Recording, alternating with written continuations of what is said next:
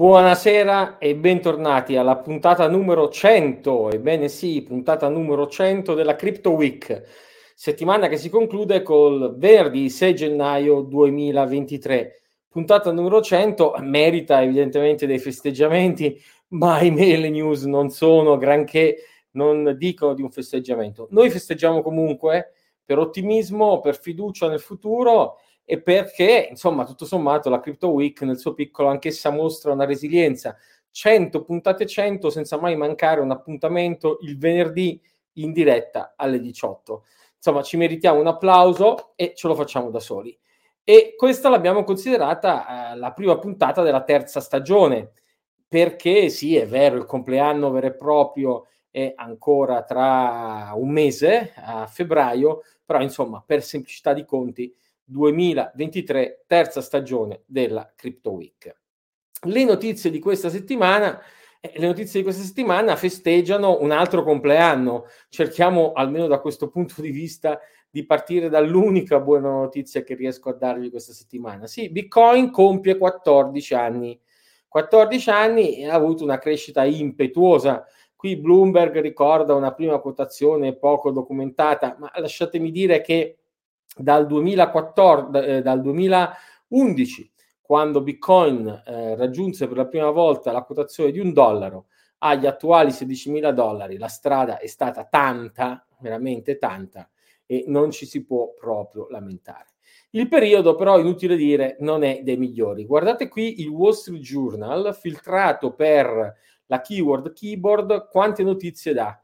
Il solo 5 gennaio, ieri, ci sono una, due, tre, quattro notizie solo cripto, anzi cinque notizie solo cripto e il giorno precedente, il 4 gennaio, un'altra notizia, due notizie, il 2 gennaio un'altra notizia. Perché tutta la stampa internazionale segue il mondo cripto? Perché, signore e signori, questi timori di contagio non sono purtroppo ancora finiti non tanto perché eh, questa settimana chiude battenti Wire, che magari non vi ricorderete cos'è, ma è pur sempre una società che era stata valutata un miliardo e mezzo di dollari. Eh, non tanto perché Uobi, a questo momento probabilmente la terza borsa al mondo, taglia lo staff del 20%. Non tanto perché Vold, eh, che sta per fallire, rifiuta comunque di essere salvato o acquisito da Nexo, perché pensate, Vold medesima ha dei dubbi sulla capacità di solvibilità di Nexo, insomma, che anche Nexo possa fallire. E il rischio contagio impatta veramente tanti, se non tutti, anche se la storia della settimana la stiamo lasciando un po' per ultima, eh, anche Silvergate, la banca americana, che per dare un'idea eh, è quella coinvolta per esempio nel finanziamento a MicroStrategy, il finanziamento, il famoso finanziamento garantito da Bitcoin, vede le sue azioni crollare perché ha ricevuto prelievi da parte dei suoi clienti per oltre 8 miliardi di dollari. E allora anche questa notizia, per esempio, trova spazio sul Wall Street Journal questa settimana. Ce lo racconta anche The Block che le azioni di Silvergate crollano sebbene la banca tenti di eh, ridurre anch'essa eh, il suo personale, quindi fa un taglio del personale e parla di un transformational shift, di un cambiamento trasformativo. Anche Coinbase questa settimana cattive notizie, questa volta più però dal rapporto col regolatore. E sì, perché si è preso una multa da complessivi report the block 100 milioni di dollari per carenze sull'antiriciclaggio. In realtà chiarisce meglio Coinbase, si tratta di 50 milioni di multa e 50 milioni che deve investire eh, da accordi col regolatore per migliorare la sua capacità di presidi antiriciclaggio. Quindi questo è, eh, per questo cubano il complessivi 100 milioni. Ma avviciniamoci pochino al, eh, al tema della settimana. Il tema della settimana lo vediamo già qui. Grayscale, questa volta non il Bitcoin Trust, ma l'Ethereum Trust, ha raggiunto meno 60% di sconto. Cioè, insomma, se vi comprate il Grayscale Ethereum Trust, vi state comprando gli Ether che ci sono lì dentro a uno sconto del 60% rispetto al valore che questi Ether avrebbero sul mercato. Perché c'è questo sconto? Vi ricorderete che il trust su Bitcoin, l'equivalente trust su Bitcoin era arrivato a meno 50%. Perché evidentemente ci sono dubbi sulla eh, capacità di uscire dal trust o di fare uscire queste cripto dal trust o addirittura che queste cripto possano non esserci. Timori che ovviamente fanno addirittura tremare la capogruppo perché Grayscale Bitcoin Trust e Grayscale Ethereum Trust, tutta Grayscale, è posseduta dal Digital Currency Group. Il, lo stesso Digital Currency Group che questa settimana eh, sospende, chiude le operazioni di HQ. Cos'è HQ? HQ era la sua divisione di wealth management. La sua divisione di wealth management, quindi che la capogruppo di CG, di cui vedete peraltro nella notizia su Coindesk Barry Silbert, che è il, la testa, il punto apicale appunto di DCG, eh, chiude le sue operazioni di wealth management e anche qui perché lo fa? I clienti vanno via, avevano pensate oltre 3 miliardi e mezzo in asset. Piccolo inserto pubblicitario, se qualcuno eh, dei clienti di HQ vuole venire, in Italia c'è una CheckSig che è piccola ma straordinariamente più trasparente e affidabile. Eh, lo sconquasso all'interno di DCG deriva fondamentalmente da una delle sue controllate, Genesis. Non tanto perché anche essa questa settimana deve dichiarare il 30% di tagli per quello che riguarda la sua struttura operativa, quanto per il fatto di avere sostanzialmente dei problemi che dice richiederà, ci vorrà del tempo per risolverli. I problemi li mette nero su bianco, li chiarisce il Wall Street Journal il CryptoLender Genesis sta per considerare la possibilità di fare fallimento e quindi li, eliminare il 30% della forza lavoro è soltanto un palliativo a fronte della possibilità di dichiarare Chapter 11, cioè il processo di bancarotta guidata che esiste negli Stati Uniti. E questo è Genesis che potrebbe collassare, è Genesis che dice ai suoi clienti abbiate pazienza, abbiamo bisogno di tempo, la vera paura della settimana. E que- per questo la rilanciano un po' tutti gli organi di informazione. Tra Natale e Capodanno e questo 6 gennaio abbiamo visto anche in particolare litigare i fratelli Winklevoss, quindi quelli che sono dietro a uno degli exchange principali, l'exchange Gemini, e il Barry Silbert della situazione che vi dicevo appunto essere la figura apicale del gruppo di CG. Che cosa rimproverano i fratelli Winklevoss al, um, a Barry Silbert? Beh, rimproverano il fatto che avendo i clienti di Gemini aderito a un programma chiamato Earn, quindi guadagna, eh, ricavi, no? che è un programma di eh, yielding. E essendo questo programma di yielding fatto con Genesis, questi asset sono adesso bloccati presso Genesis e i clienti di Gemini non riescono a recuperarli. E allora i fratelli Winklevoss ci vanno giù con dei colpi pesanti e dicono chiaramente che DCG quindi la capogruppo, avrebbe usato risorse di Genesis per altri scopi. E qui rivediamo di nuovo l'idea di eh, aziende cripto che usano gli asset dei loro clienti per altri scopi o li fanno usare per altri scopi addirittura da società apparentate come eh, Alameda Research per FTX piuttosto che DCG per Genesis.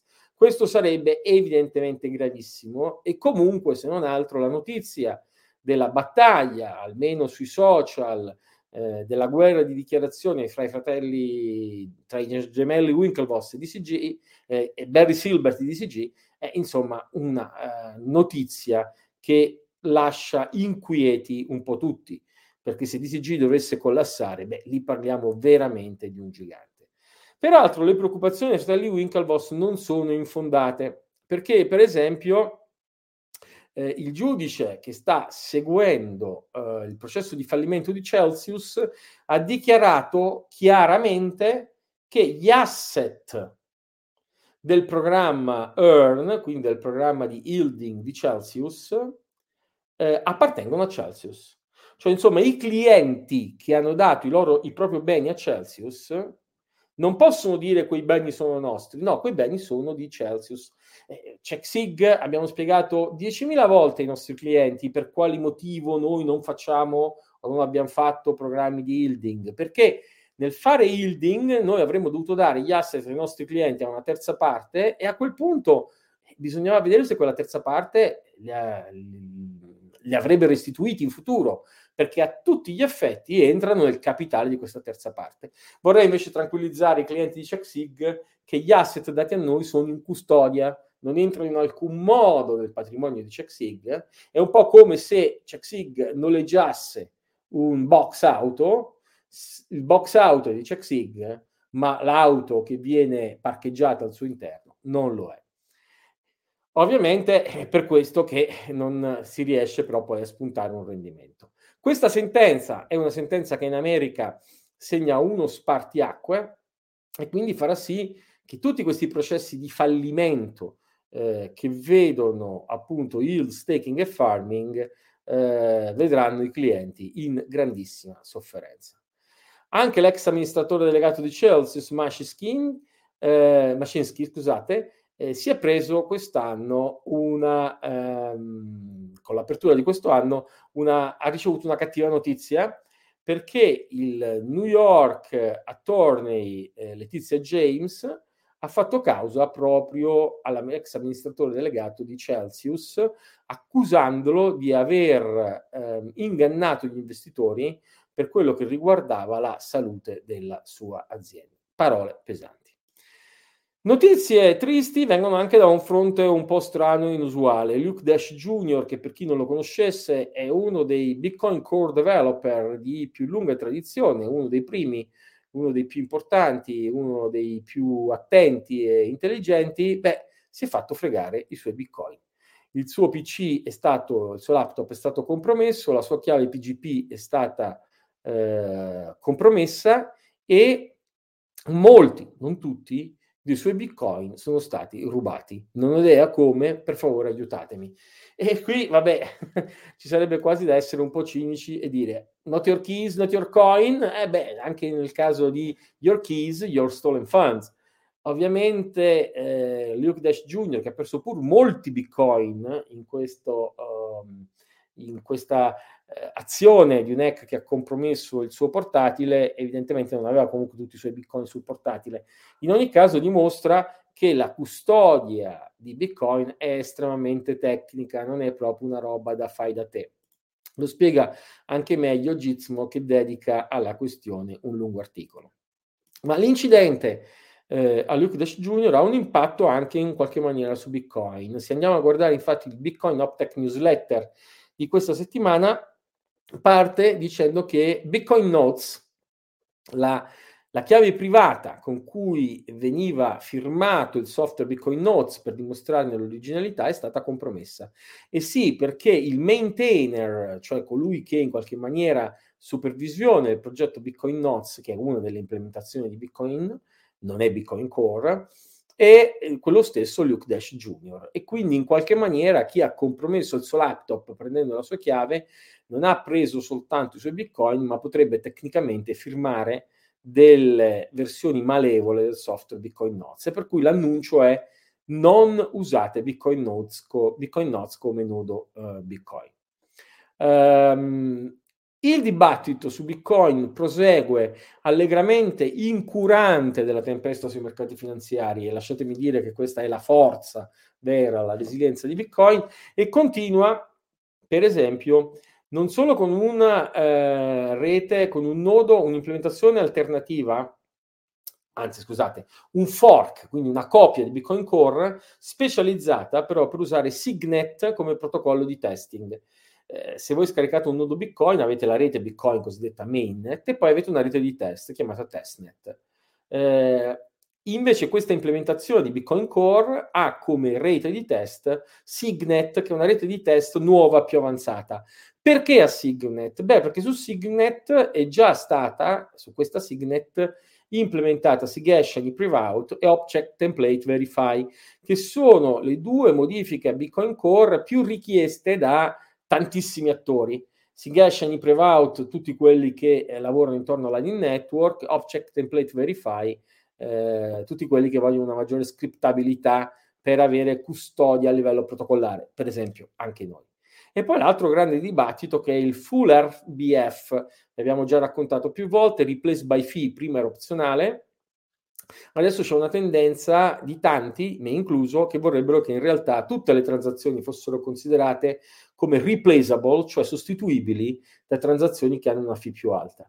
Perché tanto una transazione a zero conferme che non è entrata nel blocco è comunque da ritenere inaffidabile, perché tanto un miner può comunque decidere di rimpiazzare una transazione che ha visto prima con una transazione che vede dopo che paga fee più alte e allora tanto vale accettare questo fatto e dichiararlo parte del protocollo. L'ultima release di Bitcoin Core usa appunto una uh, chiave parametrizzante di parametrizzazione mempool full RBF che è di default off ma per esempio io sul mio nodo l'ho messa on, perché l'ho messa on così il mio nodo fa relay, propaga tutte le transazioni che sono tentativi di doppia spesa.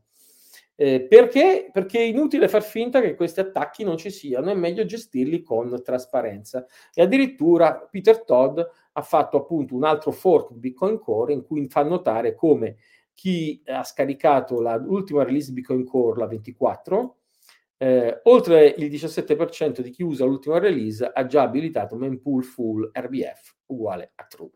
E la discussione su RBF, insomma, potete andare a leggere lì. Spero di non aver perso tutti i miei ascoltatori con questo excursus molto tecnico, ma è importante anche comprendere che cosa avviene dal punto di vista di sviluppo in ambito Bitcoin. Se invece volete delle considerazioni di fine d'anno un meno tecniche, io vi rimando per l'ennesima volta, la penultima, lo prometto, alle mie considerazioni di fine d'anno, la lettera clienti, investitori, colleghi e collaboratori che ho scritto e che trovate sul sito di Checksig, che ho rilanciato sui miei social, ma soprattutto che ritrovate anche linkata nella Crypto Week. Sì, perché vi ricordo che tutte le notizie della Crypto Week ogni settimana sono poi linkate nella pagina dedicata sul sito di CheckSig e quindi potete andarvele a rileggere con comodo e vedere.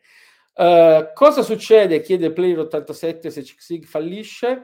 Beh, eh, c'è un processo di fallimento ordinato, i creditori che vantano crediti nei confronti di CheckSig non possono rivalersi nei confronti degli asset dei clienti, nel processo di fallimento noi restituiremo questi asset ai clienti o meglio probabilmente venderemo questa capacità di fare servizio a un'azienda detto que- che, che possa continuare a servire i nostri clienti. Detto questo, speriamo proprio di non fare in qualche maniera ehm, fallimento, non, non, non ci contiamo in su. Francesco Telesca chiede se posso scriverti in privato, uh, sui social mi rintracci, mi mandi qualcosa, abbi pietà, mi scrivono tantissimi, non sempre ce la faccio. Tanti auguri, tanti auguri. E poi mi si chiede, eh, buonasera professore, CheckSig accetta depositi di bitcoin inferiori ai 20.000 euro? Formalmente no. Sottovoce, se ve l'ha detto Ferdinando durante la Crypto Week, volete diventare clienti di CheckSig e non arrivate a 20.000, non fa niente, possiamo derogare. Non presentatevi con 500.000 euro perché così non ce la facciamo. Bene, anche questa settimana la centesima di seguito vi abbiamo aggiornato sul eh, mondo cripto. Mi dispiace che questo appuntamento, questa ricorrenza di 100 puntate, questo quattordicesimo compleanno di Bitcoin non sia stato possibile festeggiarlo con notizie eh, più positive, ma eh, chi è nel mondo Bitcoin sa che è una mh, mm, lotta di posizionamento che ci vorrà tempo perché eh, Bitcoin venga apprezzato fino in fondo. Noi siamo qui per fare formazione, in questo momento per fare informazione, per offrire servizi ai Bitcoiner che vogliono investire, ne, che hanno investito nel medio-lungo periodo. Ci salutiamo con questo 6 gennaio che conclude un po' anche le feste eh, natalizie di fine d'anno con il solito rituale buon weekend a tutti e anche soprattutto buon Bitcoin a tutti.